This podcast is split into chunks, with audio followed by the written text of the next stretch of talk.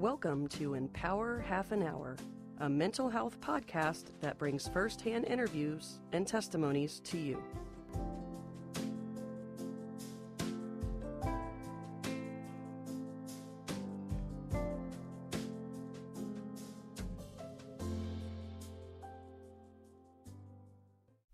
Hello, everyone, and welcome to Empower Half an Hour. My name is Brandon Spatz, and I'm your host. Today we have Shawndale Preston joining us. Shawndale works for Goodwill Easter Seals Miami Valley as a caseworker. Welcome to the podcast, Shawndale.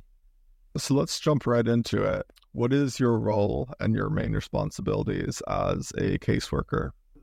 Main role and responsibility as a caseworker um, is uh, assisting clients uh, wherever that and whatever uh, aspect needed, um, medical, uh, non-emergency medical necessity is what uh, we, we, specialize in um, handling when we work with our clients. And um, as far as from the case management, caseworker perspective, we uh, assist clients with everything from um, adult daily living skills, helping with employment, helping folks get uh, housing, clothing, um, assistance with food, assistance with getting um, services through job and family service, uh, furniture if needed for um, if needed for their their uh, living quarters, um, utility assistance, pretty much a little bit of everything um, when it comes to uh, case management. We uh, we kind of touch on all aspects of a, a client's life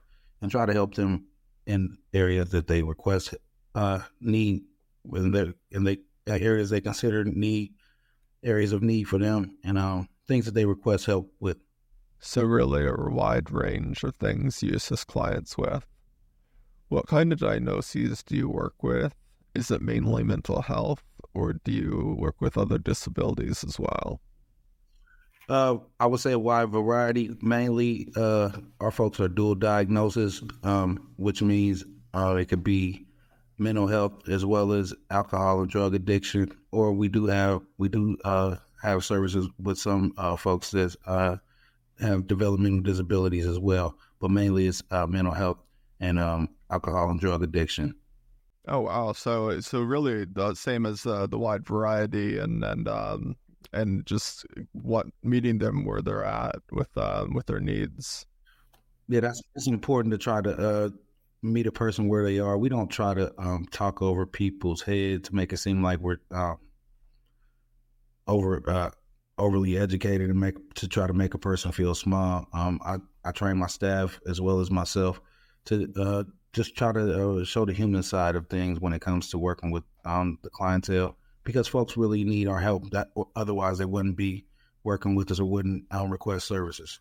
Gotcha. Yeah, that sounds like a really needed part of the, the you know the person's life um, because they have the clinical side where they they get their other services, but filling in the gaps where other services didn't provide.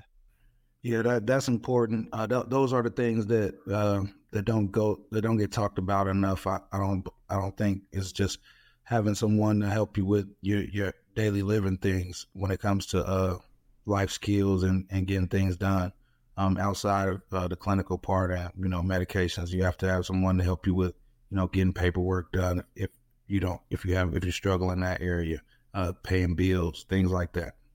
I think that's really good that you do that. It can be difficult for clients to get through the daily living parts of life let alone trying to navigate the mental health care system so it definitely helps having a caseworker like yourself to help navigate the system and just the day to day needs of life. It's difficult, but like I said, we we try to help as much as possible. Um, we don't want to overstep overstep our boundaries. So uh, anytime a person requests uh, services or help with something specifically, we try to make sure that we're there to um, to help them with that need or point them in a direction of the proper service to get them the help they need. That's awesome. That's really uh, a good service. Um, now, when we're looking at um, barriers, uh, what are some of the barriers that you uh, come across when you're trying to coordinate care for your clients? One of the main barriers that, that, comes into play is attendance. A lot of times, folks will uh, will meet with us or schedule an appointment, and then when when that appointment time, date and time comes, the the client doesn't show up or won't answer the phone. Um, in a lot of cases, we go out to folks' homes and uh, try to get things done. People don't people won't answer the door, things like that. Um, also, another barrier that comes up, um, like I mentioned before, the uh, the drug addiction part. That's a, that's another barrier uh, for a lot of our clients because um, if they're in active addiction, um, depending on when we um, suppose when we're supposed to meet with the, the, the client, is let uh, maybe uh, unlikely to get get the client to keep the appointment because they're um, using or or they're off somewhere else trying to uh, figure out then figure out a way to get some money or something to that effect. So really, just the the getting people to show up and um, and you know come for the services is is a really um, big barrier. Sounds like. Yeah, um, yes, it, it can be, um, but at the same time, we're here for those folks. Uh, it's, it's I think it's all about a person really um, taking it serious, taking it serious, and and getting the help that they need. You know, sometimes you you need you know you need help, but at the same time, you may not be ready. But we're here whenever those folks are ready. But we do have uh, clients who are, are very consistent in showing up for appointments, um, whether it be with case management, therapists, um, psychiatrists, uh, picking up medications, or even a um, primary care doctor. So it's just all about the individual. It's not um, it, it's, it's kind of individually based when it when it comes to uh, whether or not a client is going to um, be a willing participant in the program or not.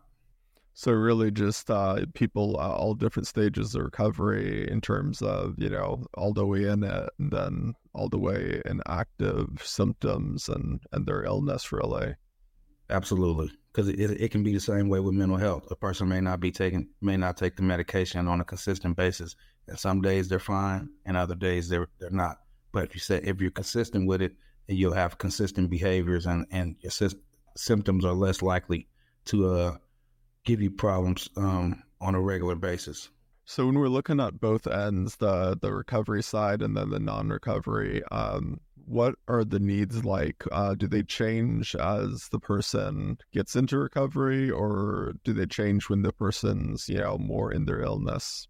I think the uh, the needs change as they as they enter into the recovery stages. Um, in the beginning, a lot of the needs are um, just trying to get a person to, um, to get get stable and, and uh, get some stability um, in regards to housing, um, getting services back, things like uh, health insurance, um, financial uh, stability, um, clothing, housing. You know, when you when you initially start to work with a client, th- those are gonna gonna be like the, uh, the major uh, areas of need.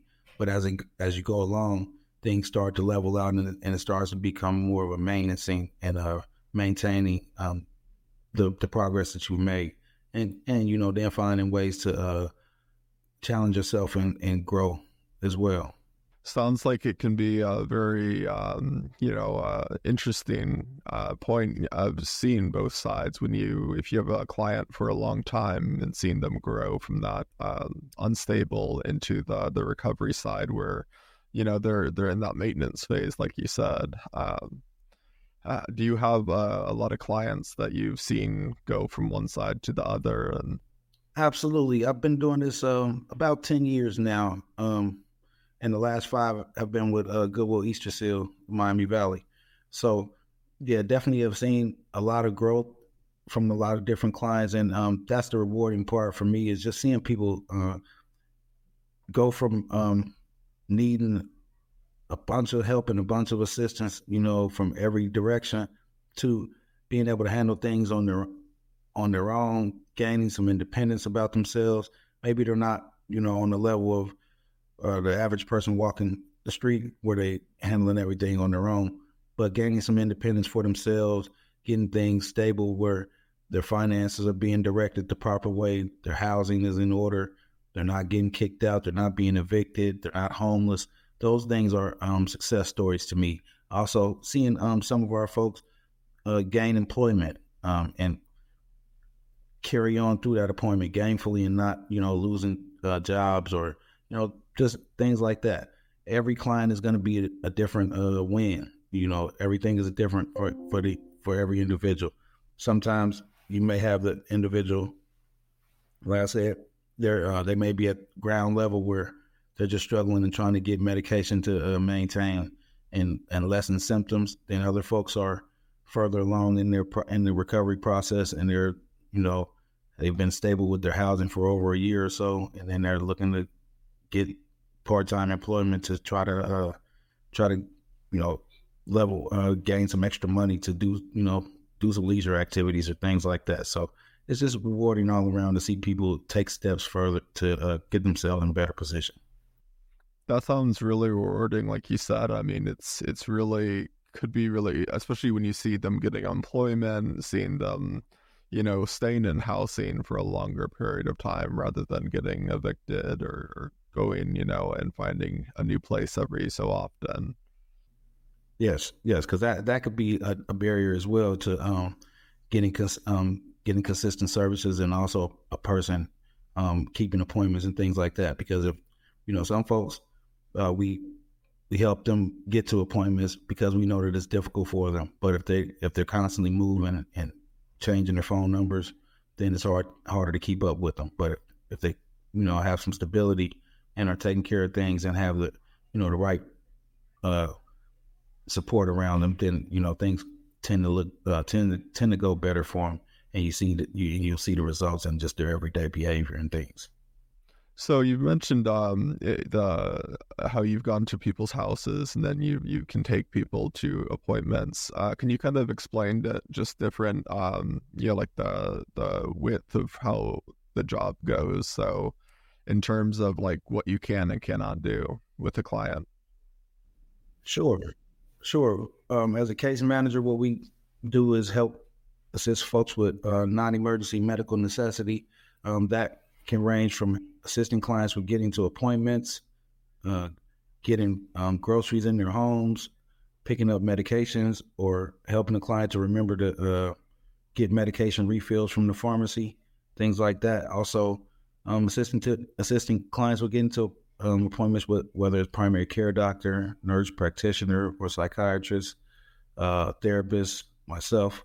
Um, some of the things we don't do, we don't um, take you uh, you know, to hang out with friends. We don't take folks to, uh, we don't take folks like the family members' homes. If we, if you haven't been, if we didn't pick you up from that um, resident, we're not gonna take you anywhere we haven't. We're not gonna drop you off anywhere we haven't picked you up from. Um, just because you want to um, lessen the uh, lessen the risk for you know anything bad to go on. And like I said, we do work with uh, clients who um, have drug addiction, so we don't want to put ourselves in, in uh, danger as well by dropping them off in a drug uh, neighborhood or at a drug spot. Thank you for defining the boundaries of being a caseworker. Now, with providers in the mental health field, there's often a high rate of turnover. What do you think causes the turnover? Do you think that having a high number of clients plays a role with having that high turnover? Absolutely. Um, and it varies depending on the, the organization, I would say. But uh, here um, at Goodwill, right now, our caseloads are about 50 per case manager. Um, and I think that's that's reasonable. Um, I would say probably no more than about uh, 60 should be, you know, uh, the mark.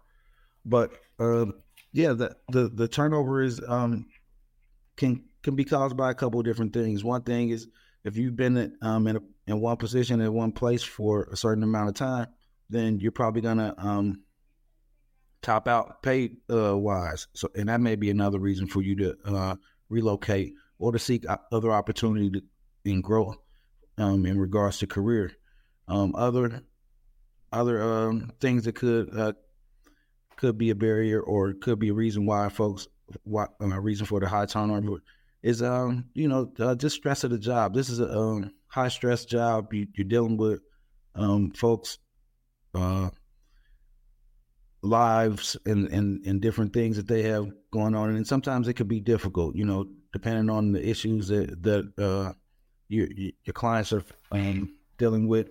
Some people have some illnesses that you know that is, is difficult to deal with. You know, some people have some terminal illnesses you know, things like that. To where, like I said, it's it's, it's really difficult um, in a sense if you don't have uh, some type of uh, outlet and relief for yourself to um, say, hey, let me kind of uh, decompress and not take this home with me because you have to deal with your own um, life once you uh, get off work and you know continue to uh, move forward. But it it's definitely difficult, and those could be some of the reasons for the uh, the high turnover with with staff. And then, like I said, sometimes folks uh, get burnt out as well. They they just work, work, work, work, work until they um until they can't uh, stand it anymore, or, or, it seems to be so stressful to where they almost need to you know take a step back themselves. So there's you know, there's a few different reasons, but um, I always try to remind my staff to take the time to um, take some vacation time. You know, uh, make sure that you don't make sure that you don't take work home with you. Turn your phone off once you're uh, once you're, you're done. Um, once your day is over with, once your work day is over with, turn the phone off because the phone you're not going to run out of work.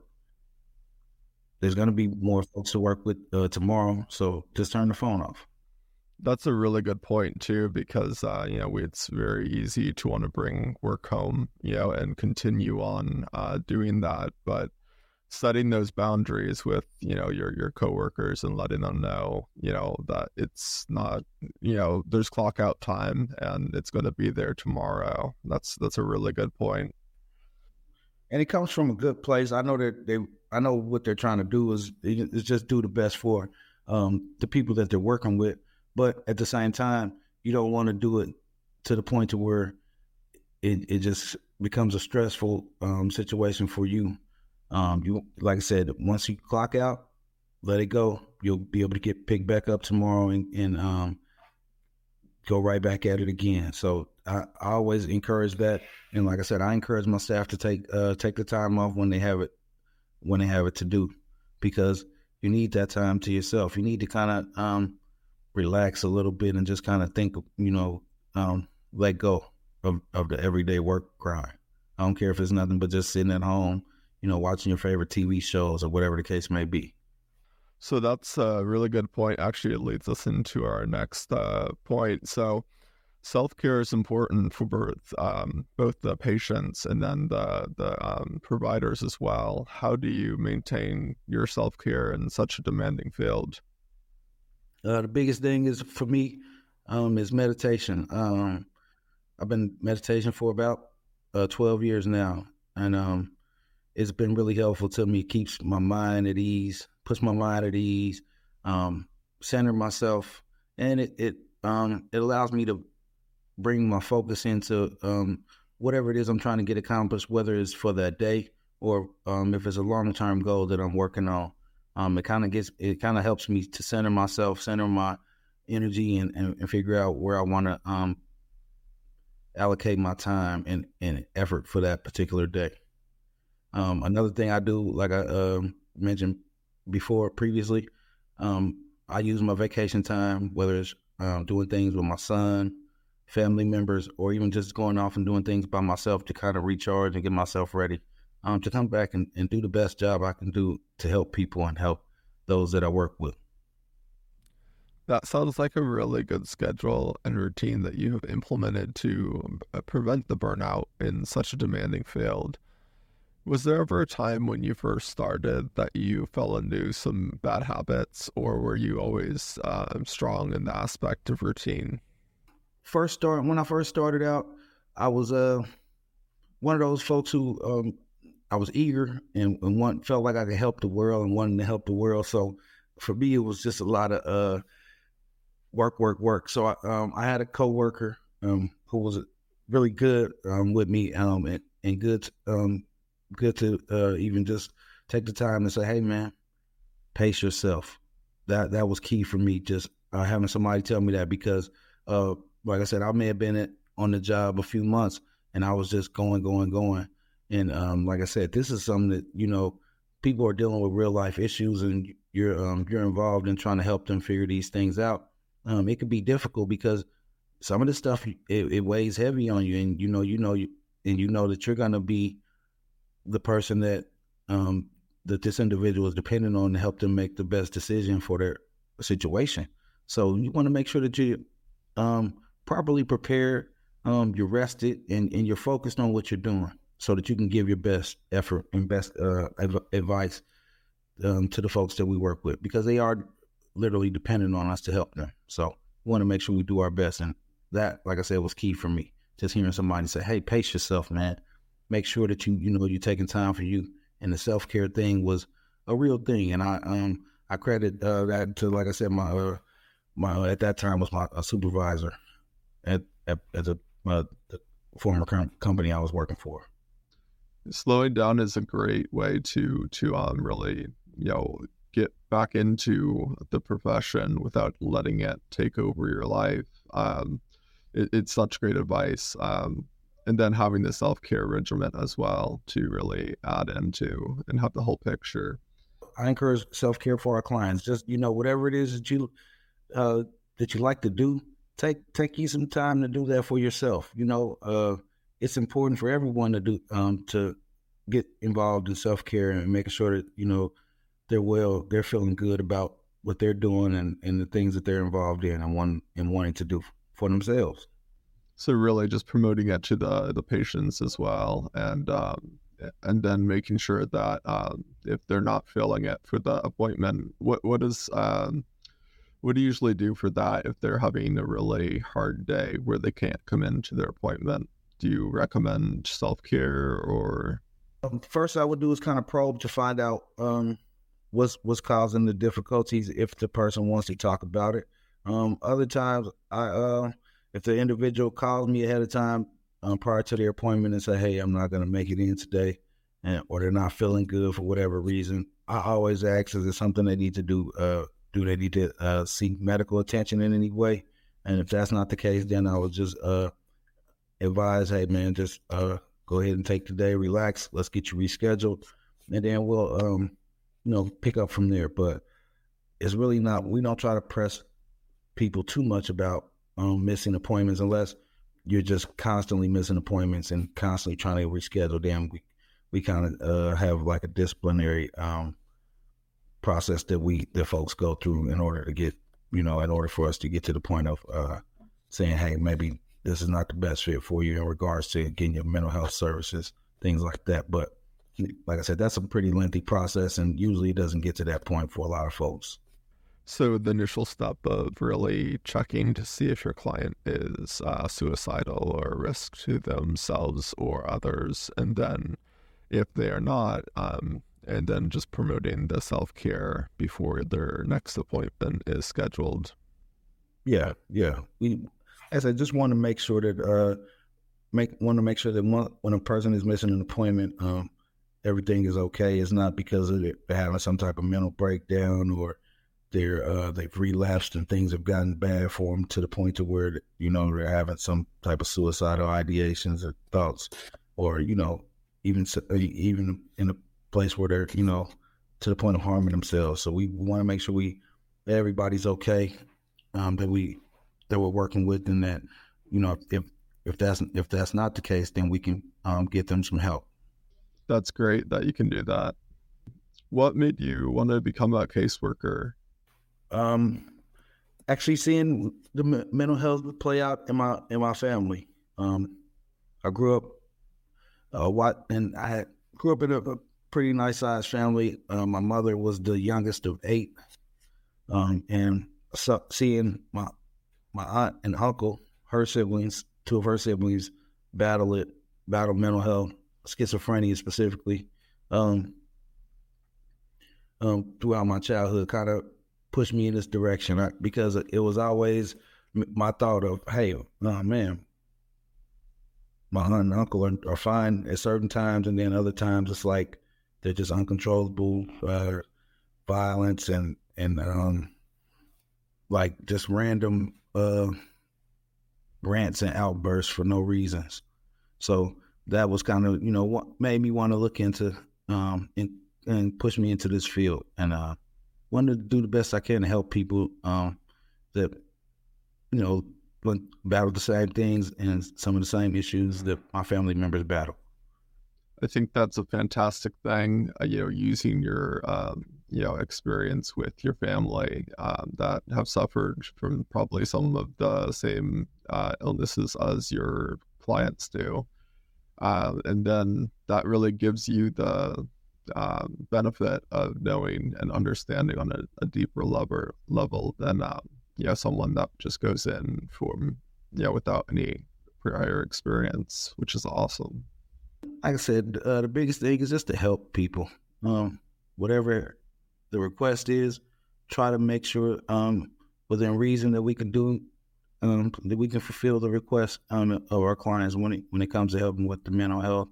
Um, and just you know point them in the direction of getting services or or the things that they need to uh, help their lives maintain uh, just the stability and uh, you know pushing forward and keeping keeping people medication compliant um, and you know sound mind and body.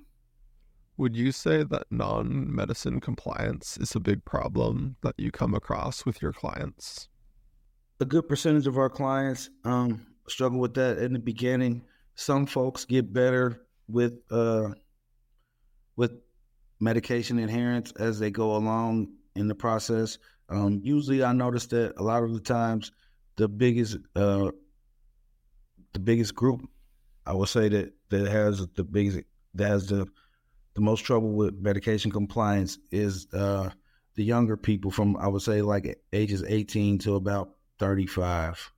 That's like where where it's, it's more like the uh, the people don't want to uh, have that stigma or don't want to take medication because of the different labels that, that come along with it and things like that. Or different people have said different things to them about taking medicine or doing or being involved in uh, mental health services. That makes sense. It really does, and and it's it could be a real barrier um, when it comes to to providing services to if you have someone that's unstable, and especially with um, mental uh, illness coming out in uh, you know the, the early twenties. Um, for some people, it could really be uh, new to them, and then not really uh, sure if they're ready to yeah, commit to the the medication. So I could definitely see that. Biggest thing is we we don't force anything on anybody. We try to let them know that hey, um, because of what your diagnosis is, this is the um, steps and the things that we think may um, help you get gain some stability and and and to help you lessen the symptoms that you're having. Nobody tries to force. Nobody forces um, any medication on any clients or anything like that. And I think that's the best approach anyway, because uh, a person is even less likely to take something if you're forcing them to do it anyway. That's a really good point when it comes to medication. There's a lot of moving parts involved, but being forced into being medicine compliant when you're not ready can be very traumatizing and often unproductive. So, your role is to help guide your clients through life, but not make those decisions for them. That way, they still can make the mistakes, but learn from them as well. Well, what we do is, um, for example, with with uh, the medication, um, we kind of present the pros and cons of taking the medication as and and not taking the medication, and then let the person kind of decide for themselves what they feel is best for them. But also reminding them of the consequences that could exist if they don't, um, you know, take the medication or um, things like that. Because one thing that this uh, holds true is you've already a person's already been presented with those those symptoms prior to uh, coming in to see us or meet with us. You're going to walk out of here with those same symptoms. If you take the medication, there's a chance it could help you. Yeah, so we we always uh, just kind of give them an option, but also give them the pros and cons of you know taking the medication as opposed to not taking it. Everything doesn't involve medication. Um, some mental health disorders and some things that a person is uh, battling through. Um, it could just be something as sim- um, something as simple as uh, meeting with therapists and and getting the tools and coping skills to you know to be able to push through some difficult times. But uh, we don't we don't know when this comes up. We don't have a um, a clock or know when who this is going to happen to. We just got to be open to getting the help that we need and and saying that we need help when things aren't right or we're not feeling right. Exactly. no, I, I like that. It's not for everyone. It's it's not a one standard that you have to take medication to get to recovery. Everyone's journey is different, and um, yeah, especially forcing upon someone to take medication could hinder their process as well. So, definitely a good um, good point. Um, so we've covered a lot in this in this interview, and um, I, I guess the one one that I am wondering is what advice would you have for anyone um, that's looking to go into case management? Um, I would say uh, do your research on anything you want to get involved in. Um, if it's something that's uh, that you're passionate about, uh, definitely um, don't hesitate to uh, go ahead and uh, find the company um, that offers this uh, job as a position, um, this job, and apply. Uh, noted more that um, that you, you're going to have to have uh, at least a, a four year undergrad deg- um, degree. Um, but the more education you have, the better. And um, position wise, you you may um, qualify for a higher position. But uh, definitely um, get involved and um, because we have a lot of people who need help, and we need folks who are passionate and really want to help folks. Absolutely, especially having caseworkers interacting directly with clients and playing such an important role in their lives. Such incredible work you do. I'd like to thank our guest, Shawndale Preston, for coming in today.